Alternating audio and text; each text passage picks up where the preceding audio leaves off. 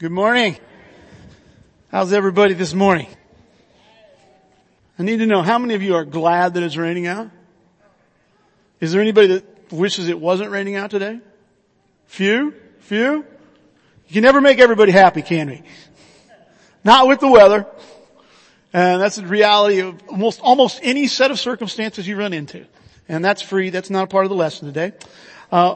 Anyway, my name is Gary. I'm Gary Chappell. I'm one of the elders here at Greater Alton. I help Tim out up here. Me and Mike Dinymus do.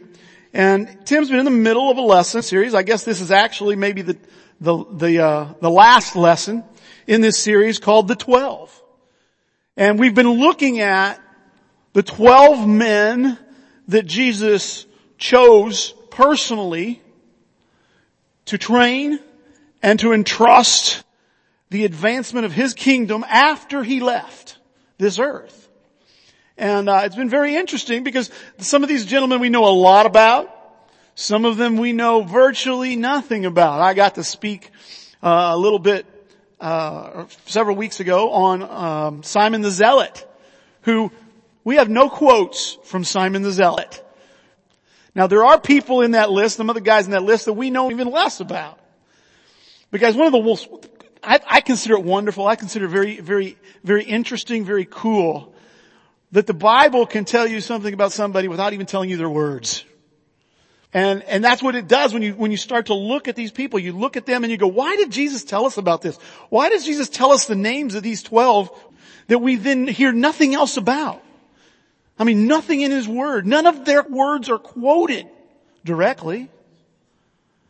I'm like, why does he tell us that Simon was a zealot? I don't believe that any of the words of the Bible are there as filler. None of them are there just to add space or to, add a joke here and there. When you're up here, sometimes they tell you you want to add some humor to the lesson. It helps people to hear better. I'm not sure that any of the Bible's that way. I think it's all there. Every word that's there, though you might find some of it very humorous, and that's okay. I believe it's there for me to learn something. It's there for me to dig down on. And today we're going to look at Thomas. Now, y'all know who Thomas is, right? What would you call it? What's his nickname? Doubting Thomas. And if you'll notice in your notes, I put the doubting one and then a question mark. Is that really fair that he's called the doubting one? Maybe not. Maybe cynical would be a better word. Okay. I'm just saying, I know where we get that from, and we're going to be talking about that a little bit more. We have unlike Simon the Zealot that I had to talk about, we had none of his direct words. Today when we're looking at Thomas, we have 4 direct quotations of Thomas in context in the Bible. And all 4 of them happen to be in the book of John. The first one happens to be in John chapter 11, and what's going on there in John chapter 11 is Jesus gets ran out of Judea. They're ready to kill him by picking up pieces of rock and stoning him with those. And he goes on to another area, and he gets word while he's in this other area that a good friend of his is sick and is dying. His name is Lazarus. And Jesus says, oh, it'll be okay. And then he says, after he's done with what he has to do in this other area, he says, let's go back to Judea. And his disciples, one of them brings up and says, Jesus, they were ready to stone you the last time we were there. Why do we want to go back? And these are the words of Thomas. He says, let's go to and die with Jesus. Now, I'm not sure if those are, hey, I'm going to follow him to his death, or if he's being negative and sarcastic or cynical, going, yeah, let's go. He's determined to die. We're going to die with him. I don't know. Those are his words. Another passage is in John chapter 14, where Jesus is talking and he's saying, he goes, you know the way to where I'm going. And Thomas again speaks up and he goes, no, we don't, Lord. We have no idea where you are going, so how can we know the way? And guys, in that situation, Jesus goes on to tell him, yes, you do know the way. Thomas clearly doesn't understand what Jesus is saying. And I don't know if it frustrates him. I don't know if it angers him. I don't know if he's just disagreeing, saying, look, you're wrong here. We don't know. Or he's trying to say, explain it to us better. We don't know. But those are the first two quotes of Jesus. The other two quotes are in John chapter 20. And those are the two quotes that we are going to look at today. These are the ones that you're familiar with, or at least the first one. Now, other than that, with Thomas, we don't have any of his direct words. We do know, however, of the context of some of his words. We know that he was involved with arguing with the other 11 on multiple occasions about who was the greatest.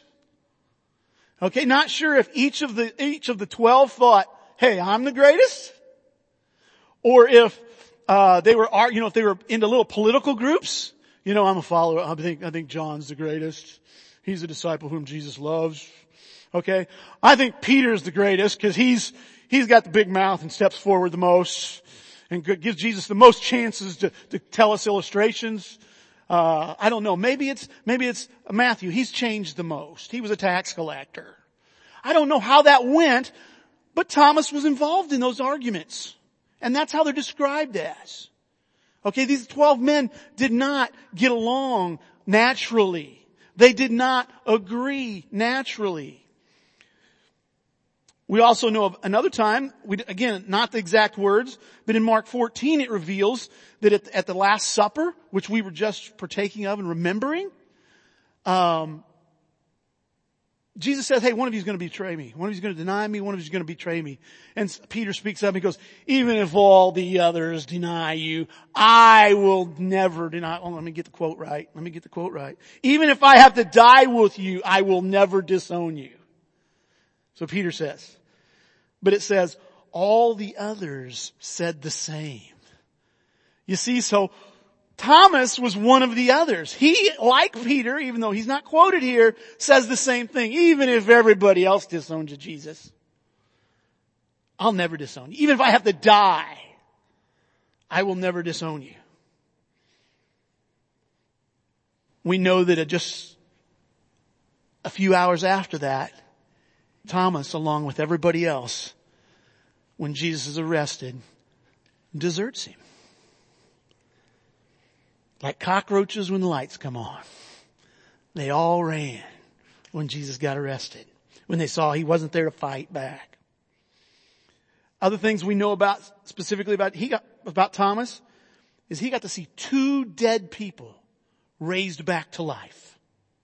One was a little girl, and the other was the one that we referred to, the man named Lazarus that we referred to in his first quote, that died, and he watched Jesus bring him back from the dead, raise him up. He saw Jesus walk on water and calm a storm, and he had multiple private instruction times with Jesus, where Jesus pulled the 12 aside and explained to them. He explained to them the parables, explained to them why he talked in parables. He told them things that he did not tell anybody else, and he warned them at times, don't tell anybody else about this yet. On three separate occasions like this, he heard Jesus predict his death and his resurrection. Now I give all that, guys, just as a synopsis to talk about as a preface, if you will, as background for what we're about to read about Thomas. This is the situation, the quote that you've heard the most about Thomas. And let's read it together here. It's on the screen. It's in John chapter 20, verses 24 to 29.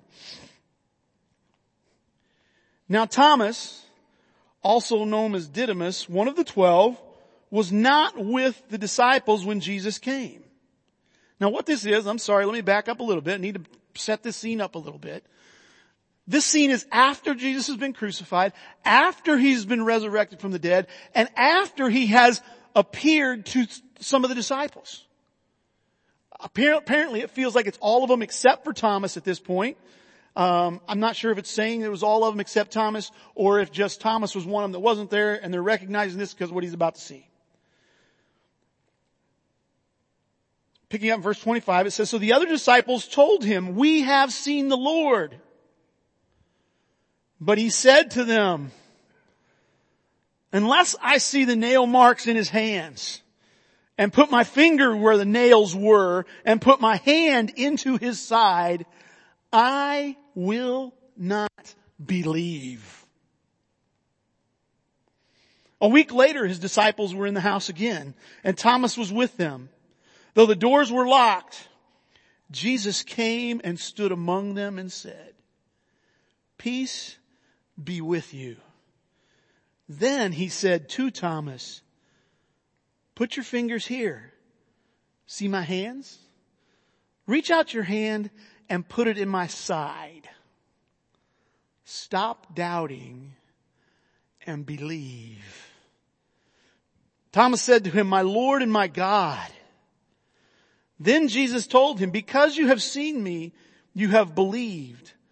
Blessed are those who have not seen and yet have believed."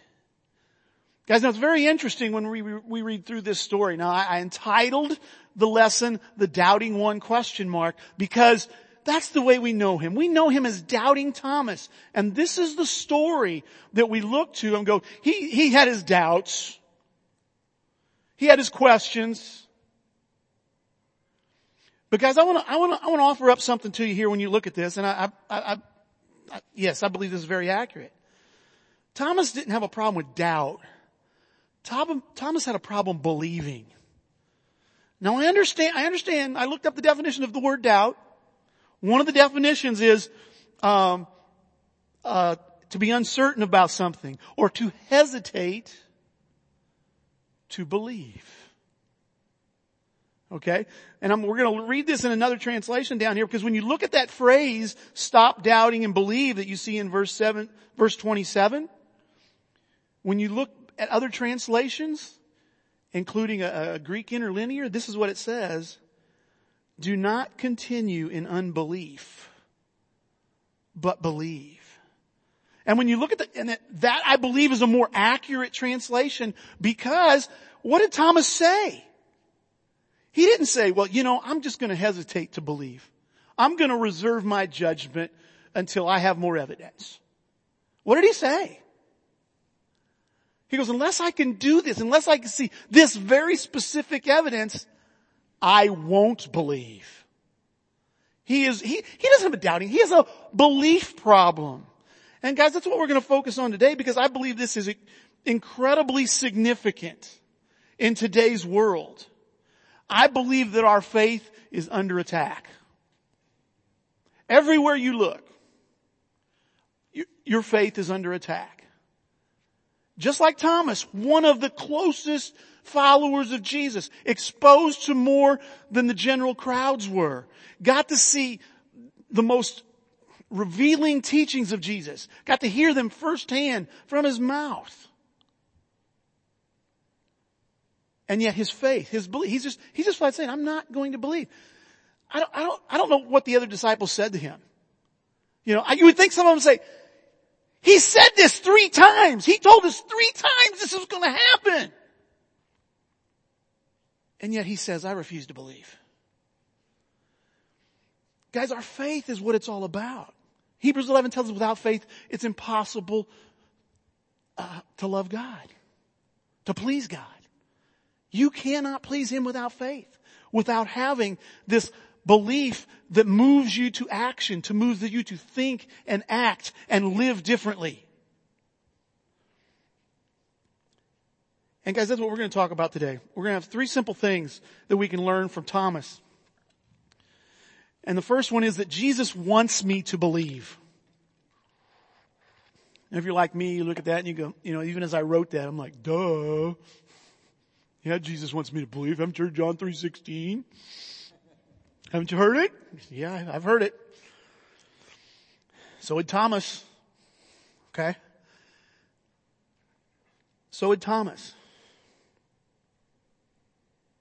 you imagine? I mean, can you just picture this? You're one of the 12, and you've seen Jesus resurrected from the dead. You heard his predictions about him dying and being raised back to life. And you run into Thomas, and Thomas goes, "Yeah, well, until," and he doesn't want to just see Jesus. He wants to put his fingers in the holes. He wants to put his hand in his side where the spear was put.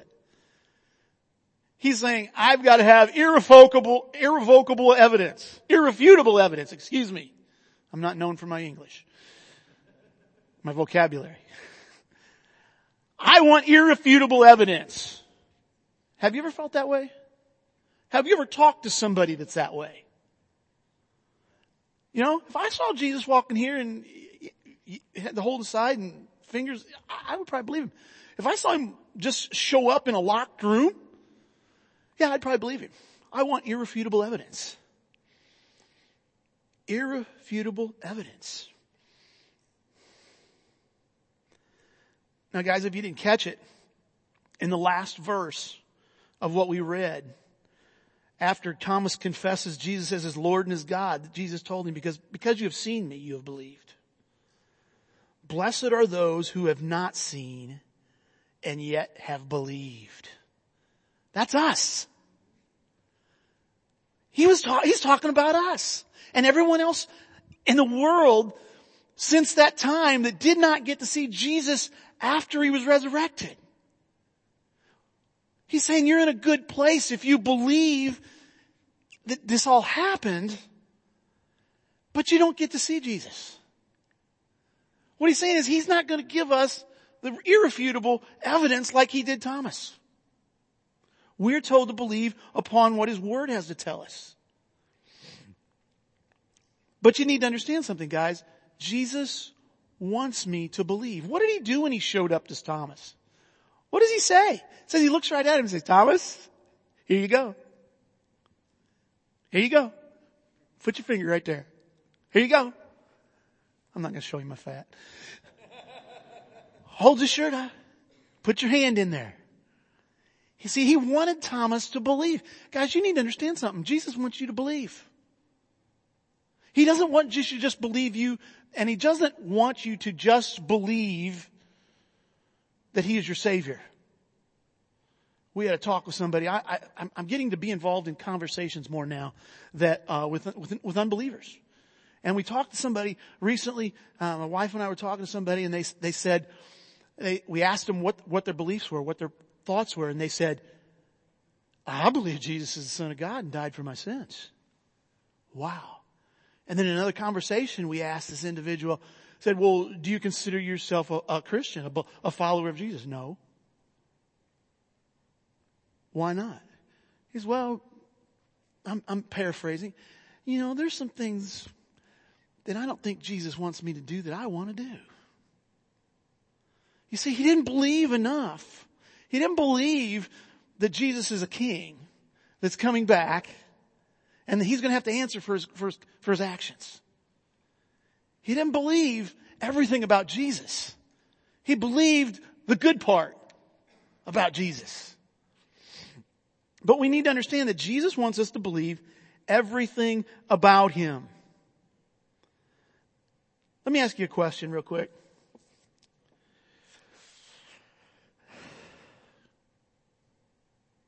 What about Jesus do you have a hard time believing? It's personal. I don't need any answers. But what do you look at and go, I'm not too sure about that? You see, guys, I ask that question because right now there is doubt being cast on various aspects of Jesus. Specifically, what Thomas was struggling with or refused to believe, and that is the resurrection. I've talked a little bit about this before, but there's a movement, I don't know if I'd say among Christianity or not. It's a movement to destroy traditional Christianity, and it's called progressive Christianity. And one of the things that they attack very plainly is the resurrection of Jesus. They say that it didn't really happen. It was a spiritual resurrection. It was not a physical resurrection. I'm not sure what they mean by that. I've heard of people in the progressive movement. That's one of the things they have to come to grips with. That somebody who's new coming into the movement will be talking and saying, you know, I'm almost there. I'm almost ready to give up my belief in the resurrection of Jesus. You see, guys, this is big stuff. I'm going to talk a little bit more about this in a minute. But his resurrection is huge stuff. And I ask you, what do you have a hard time believing? You know, maybe it has to do with science. I believe the science has been grabbed a hold of. Science has been grabbed a hold of as a counterbalance or the proof, if you will, that the Bible isn't real, that the Bible isn't true. Among this progressive Christian movement, and I've heard progressive Christian preachers talk, one in particular, talk about this. That basically the Bible was written by a primitive people who were trying to explain things the best way they knew how. But now that we have science, we understand things better. You see, there's no such thing as demon possession, because that one scene of demon possession where the boy threw himself into convulsions and sometimes it tries to throw him into a fire, we know that today is epilepsy. No, this is real stuff. This is real stuff. And they dissect the whole Bible that way. Okay? So we're challenged to believe, what do we believe? What do we believe? What do you believe about God creating the world? What do you believe about Jesus being his son? What do you believe about there being a spiritual realm? Okay? The Bible talks about God being in the spiritual realm. We sometimes call it the heavens or the heavenlies, the heavenly realm. See, Jesus is the son. Jesus is from there. Jesus is back there now. Well, and again, back to this idea that it's attacked. That's just primitive people trying to explain that which what they could not explain. And you see, guys, this is everywhere. You look in the news and you look at all the major topics that are going on right now, and your faith is under attack. If you have a traditional faith of Jesus, it's under attack. And I think it's important that you understand Jesus wants you to believe. He made a promise to us that if we seek, we will find. If you have something that causes doubts, if you have something that stirs you and you go, or that you don't have an answer for, Jesus says, if you seek, you will find. And the story from Thomas tells us he wants us to believe. He's not going to leave us hanging. He may not show us his resurrected body until he comes back. But I believe with all my heart he is going to show us this. Look at this real quick in John chapter 20, verses 30 to 31. I mentioned earlier, did I not, that Thomas, all four of his quotes are in the book of John. Okay, the other three guys decided not to tell us anything about him besides his name.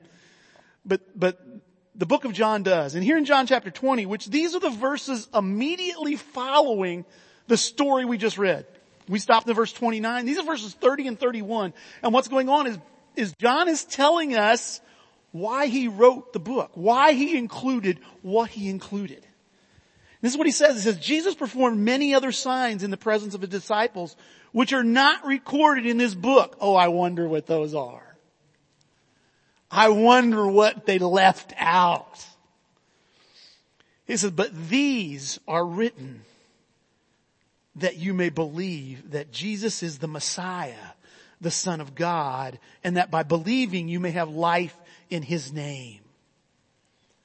You see, guys, very quickly, and I know I'm maybe pressed for time here, but there's three things that we need to he wants us to believe in. And they're all mentioned right there. Number one is he wants us to believe that he is the true king. You see that? We believe that Jesus is the Messiah. That word Messiah means anointed one. It's because in the Old Testament, God had predicted, prophesied, told the people that there's going to be a Messiah coming. There's going to be an anointed king. He's going to be a descendant of David, and he's going to rule forever. He's going to be the great Prince of Peace. He is going to be the king that truly takes care of his people. He is going to be the king. And guys, that's who Jesus is. And guys, It's only been in recent years that I've started referring to Jesus as King on a daily basis. And understanding. We were studying the Bible with some folks earlier this week. And it's like, I don't remember when it was. We don't talk about what a kingdom is because we live in a democracy. A kingdom is where a king rules. The kingdom exists as the king's dominion. Guys, Jesus is that king. And we want to talk about this. Guys, which are you more interested in? Are you more interested in a certain politician getting elected? Or in recognizing and acknowledging Jesus as your king by how you live every day? I'm on record for several years now. I want to continue to say, I don't care who's president of these United States. I don't care who controls Congress. I mean, I have an interest. Okay? So same about the Supreme Court. But here's the deal.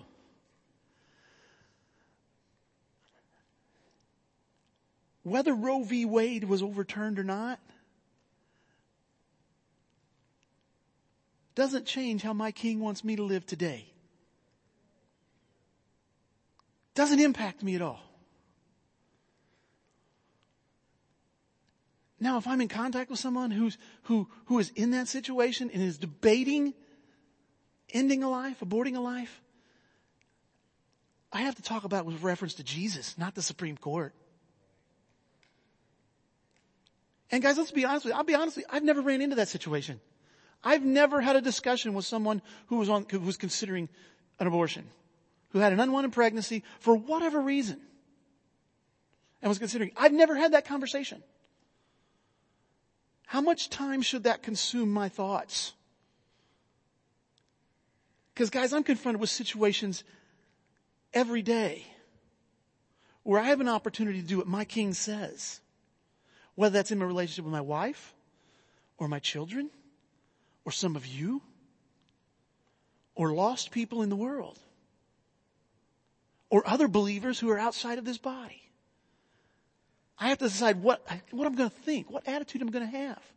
You see, because Jesus is the true king. He's the one I need to be concerned with what he thinks. Guys, that's the first thing. We need to be focused on him being the true king. And guys, let me say something.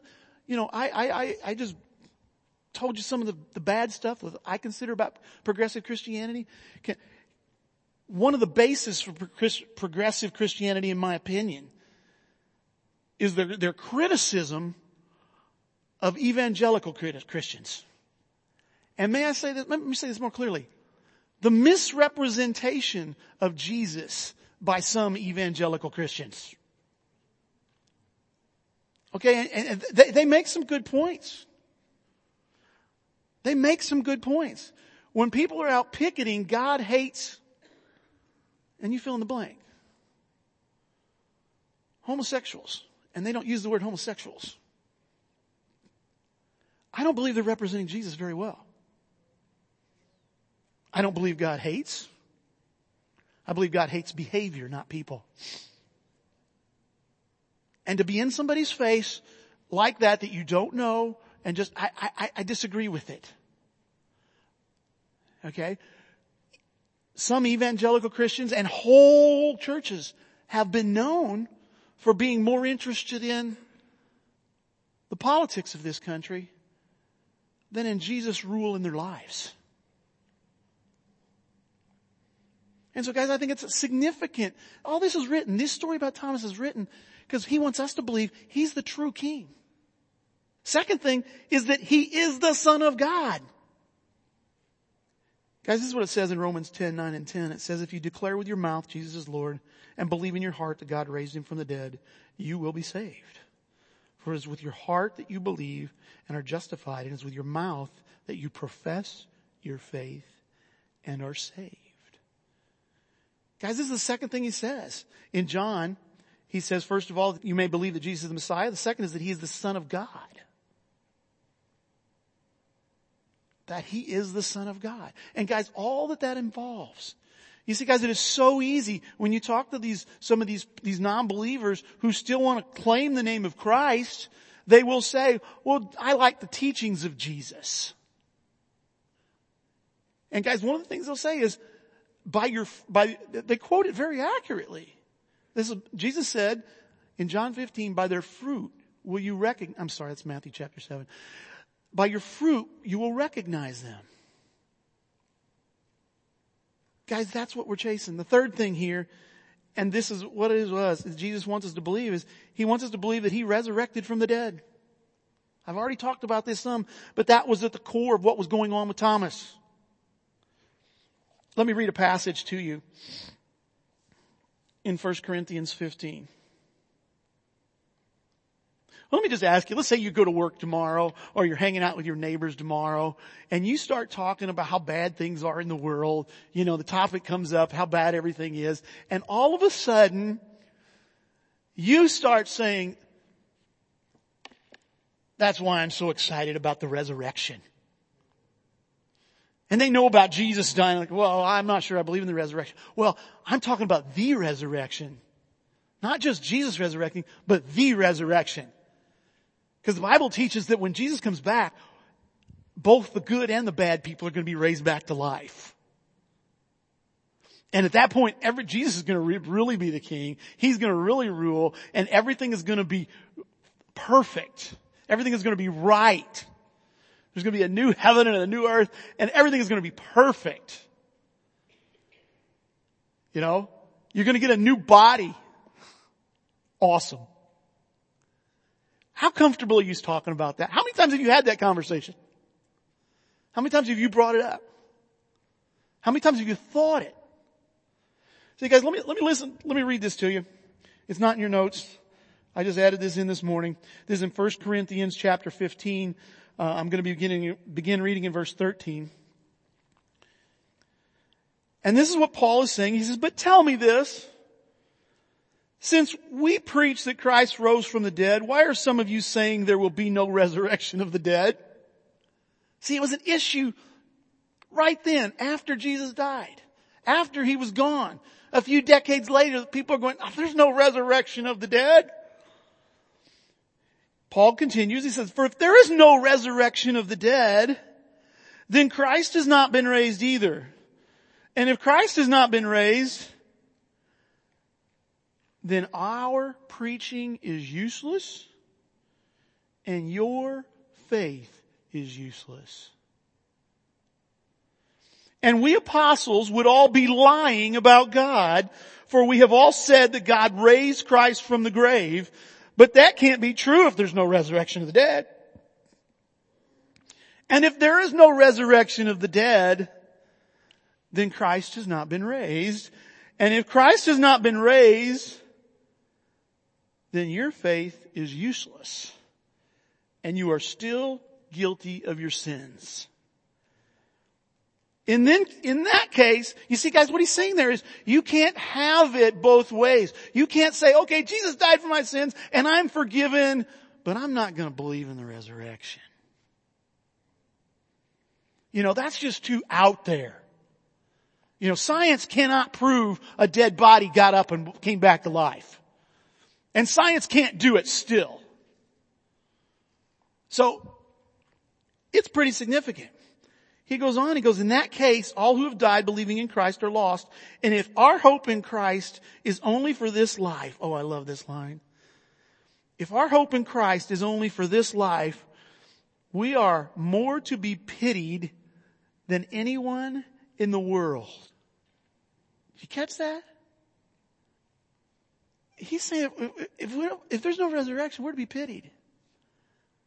Guys, if we're trying to live for Jesus and not believing in and consciously aware of the significance of the resurrection,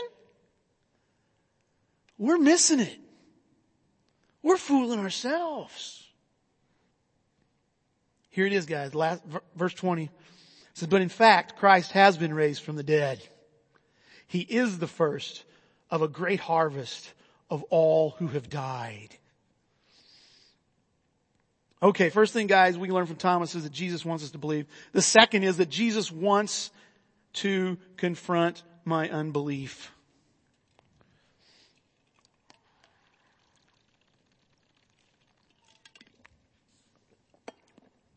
And I added something in my notes this morning that you may want to write down. At least you'll remember. Is that Jesus wants to and will confront my unbelief. He wants to and he will. See, guys, Thomas was confronted because he expressed his unbelief. Okay? And Jesus knew about it. See, I think a lot of times we, and I include myself in this without a doubt, we're afraid to express our doubts. We're afraid to express our unbeliefs, our questions. Now, sometimes it's because we're afraid what the answers will be. I've told you many times about a friend I had, and we asked the question in a group. Have you ever asked Jesus if you're doing what he wants you to do? And he says, no. So why not? Because I'm afraid he's going to tell me I'm not. He says, I just want to look at what Jesus had to say. Choose what I want to do. Okay? Sound familiar? And live in bliss. Just believe that I'm okay. And guys, I've told people many times, I was just telling somebody recently about this business opportunity I had just over 15 years ago now. And I pursued it. And I pursued it because I thought God has just opened too many doors for me to not pursue this. But I was afraid to ask, God, do you really want me to do this? Because I wanted it. And you see, guys, that's the thing. It's the same way with our unbelief. You see, if you're looking and you're saying, no, I'm not willing to express my unbeliefs. I'm not willing to express them to Jesus and to say, listen, this is what I got going on in my head. This is what the problem is. This is what the challenge is. This is what the attack is. The question is, if not, why not? What am I scared of? You see, guys, sometimes it's like my friend I told you about. We're afraid of what it will mean if he gives me an answer. What will it mean? The person I was told you, Susan and I were talking about, who said, yes, I believe Jesus died on the cross for my sins. I believe he's the Son of God. But I'm unable to follow him because if I follow him, it means he was playing. He was very, very aware of things. He goes, it means I can't do the things I plan on doing.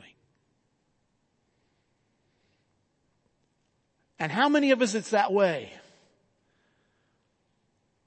That if Jesus answers our criticisms, if Jesus answers our questions, then that means I'm going to have to live differently. I'm going to have to do things differently. You see, guys, and I have this, I've been confronted with, I don't know if I call it my unbelief or my laziness. Okay, and this is going to fit into the next point, but I'm going to talk about it here. Several years ago, I believe it was 2014, I was for the first time, it's the first time I've really acknowledged that I was confronted with my lack of knowledge or my inability to answer someone else's questions or to help with someone else's questions about believing in Jesus and about believing in the Bible. And since then, it has just snowballed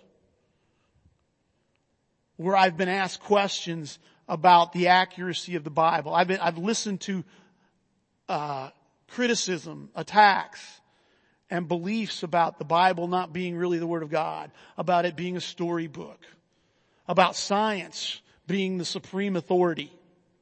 That if something cannot be reconciled to science, it has to be revoked, has to be refused. And guys, I say I was confronted because for years, these were topics that I was aware of. They were things that I knew. In fact, this church, we talked about it, at least on three different occasions. We had a man come in by the name of John Clayton. Some of you remember him being here. He is what's known as an apologist. Okay? They reconcile science and the Bible sometimes. They answer questions about those things, about the creation of the earth and the age of the earth and the flood and all these things and other apologists specifically focus in on the accuracy of the Bible and the reliability of the Bible. And they go on. And to me, that sounds like going to college for years and years and years and years and years. And that's why God gave us these other people, okay, that love going to school for years and years and years and years. And they've got the information. And now, when you have a question, I just point at them. I just point at them. You know, here's their books, here's their tapes, here's their YouTubes. And those are good things to do, by the way, okay? Because I don't think you have to have every answer. But you need to know where to point, okay? You need to be able to have an intelligent discussion with them. And I couldn't do that. I couldn't do that. And guys, the truth of the matter was, I avoided it. Because I didn't like what I thought it would mean for me. Because I don't like getting into those discussions. I don't like having to think that hard. I like just believing. I just like believing the Bible is the Word of God. I don't like having to dig into the, like all these manuscripts and, I don't want to have to do that. I want somebody else to do the hard work. You see, guys, Jesus will confront my unbelief if I'm willing to put it out there. And if you're in that position, I'm challenging you, asking you to examine why you don't. Guys, if you look at John chapter 20 and verse 27, Jesus' words to Thomas, put your finger here and examine my hands and reach out your hand and put it into my side. Do not continue in unbelief, but believe. I'm sure Thomas believed a lot about Jesus that was accurate at this point in time or prior to this, but he didn't believe in the resurrection until he saw Jesus. I believe Jesus wants you to have the same kind of experience. When you say, God, I have a question. I need to know why they tell us the Bible is a storybook, why it's a myth. When somebody says that the Bible is a copy of a copy of a copy of a copy of a copy of a copy, and it's like that game you play as teenagers called telephone, where one person says something in one person's ear and it goes around the room, and then when it gets to the end, it's totally different. And that's what I believe about the Bible. It's totally different. It's not what it was originally intended to be. And God will show you. There's an answer. That's a bad argument, by the way. It's a untrue argument, by the way. Because that illustration about telephone or telegraph, whatever, falls apart because when it comes to the Bible, it's not a copy of a copy of a copy of a copy of a copy of a copy. We go back to some very old manuscripts and we can see what it said in the original language. Now those are copies of copies, but in the original language. And even then, there's a whole group of study called, what is it called? Critical? Textual criticism. Okay, you can get a PhD in textual criticism. I'm not doing that. There's other people that do. And they compare these different original language manuscripts because they have the copies and they compare and they take note of the discrepancies. There are differences. And very briefly, guys, they've determined there is nothing theologically different. No theology changes. There are grammatical differences. There are spelling differences. They can identify when they believe a manuscriptist took the guy writing the manuscript. What's he called? Anyway, scribe. Thank you. When he took a liberty and added a word or changed a word, because they can compare it to others.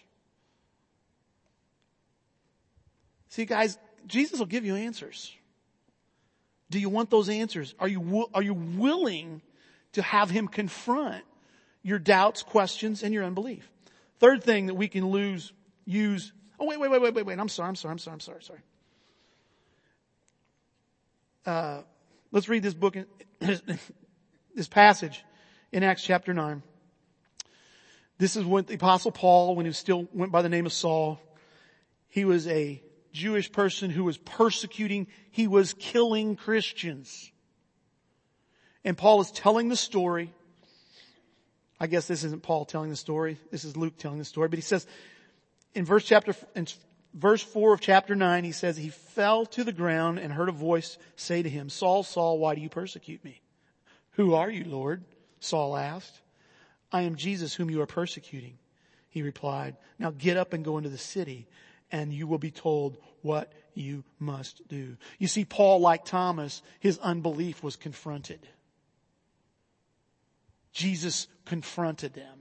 Now in both situations, guys, what they did, they made a profession of faith. They chose to believe. Thomas's, we've already, his fourth quote, and we're going to look at it here in a minute, but it's, he says, my Lord and my God. That's his response to seeing Jesus. My Lord and my God. You're my King. I'm your servant. You are the God. And I am allegiant to you.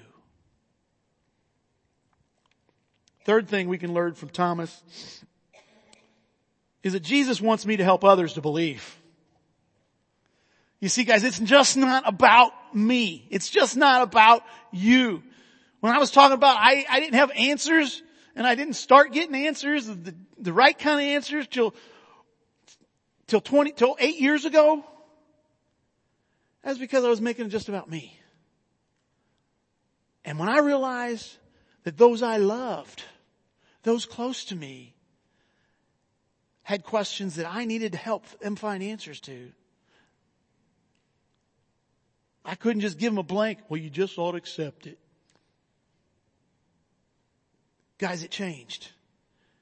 And we need to realize this, guys. Thomas died. We know nothing more about Thomas. The only thing that was recorded about him after this is that in the book of Acts, when they say the 12 apostles, they're listed in Acts chapter 1. He was there to vote on who was going to replace Judas. He was one of them that stood up and spoke in different languages. We have no direct information. History tells us that he lived his the rest of his life allegiant to Jesus, helping others believe in Jesus. And that he was martyred. He was killed for his faith. See, guys, we're told to help others. Look at this passage here in 1 Peter chapter 3. Verses 14 through 16. It says, but even if you suffer for doing what is right, God will reward you for it. So don't worry or be afraid of their threats. Instead, you must worship Christ as Lord of your life. And if someone asks you about your hope as a believer, always be ready to explain it. But do this in a gentle and respectful way. Guys, God expects me and He expects you to be ready to give an answer for the hope that we have. Jesus wants you to help others to believe. You're familiar with this passage here in Matthew chapter 28, verses 18 through 20. Jesus' last words that we know of to his disciples. It says, Jesus came and told his disciples, I've been given all authority in heaven and on earth.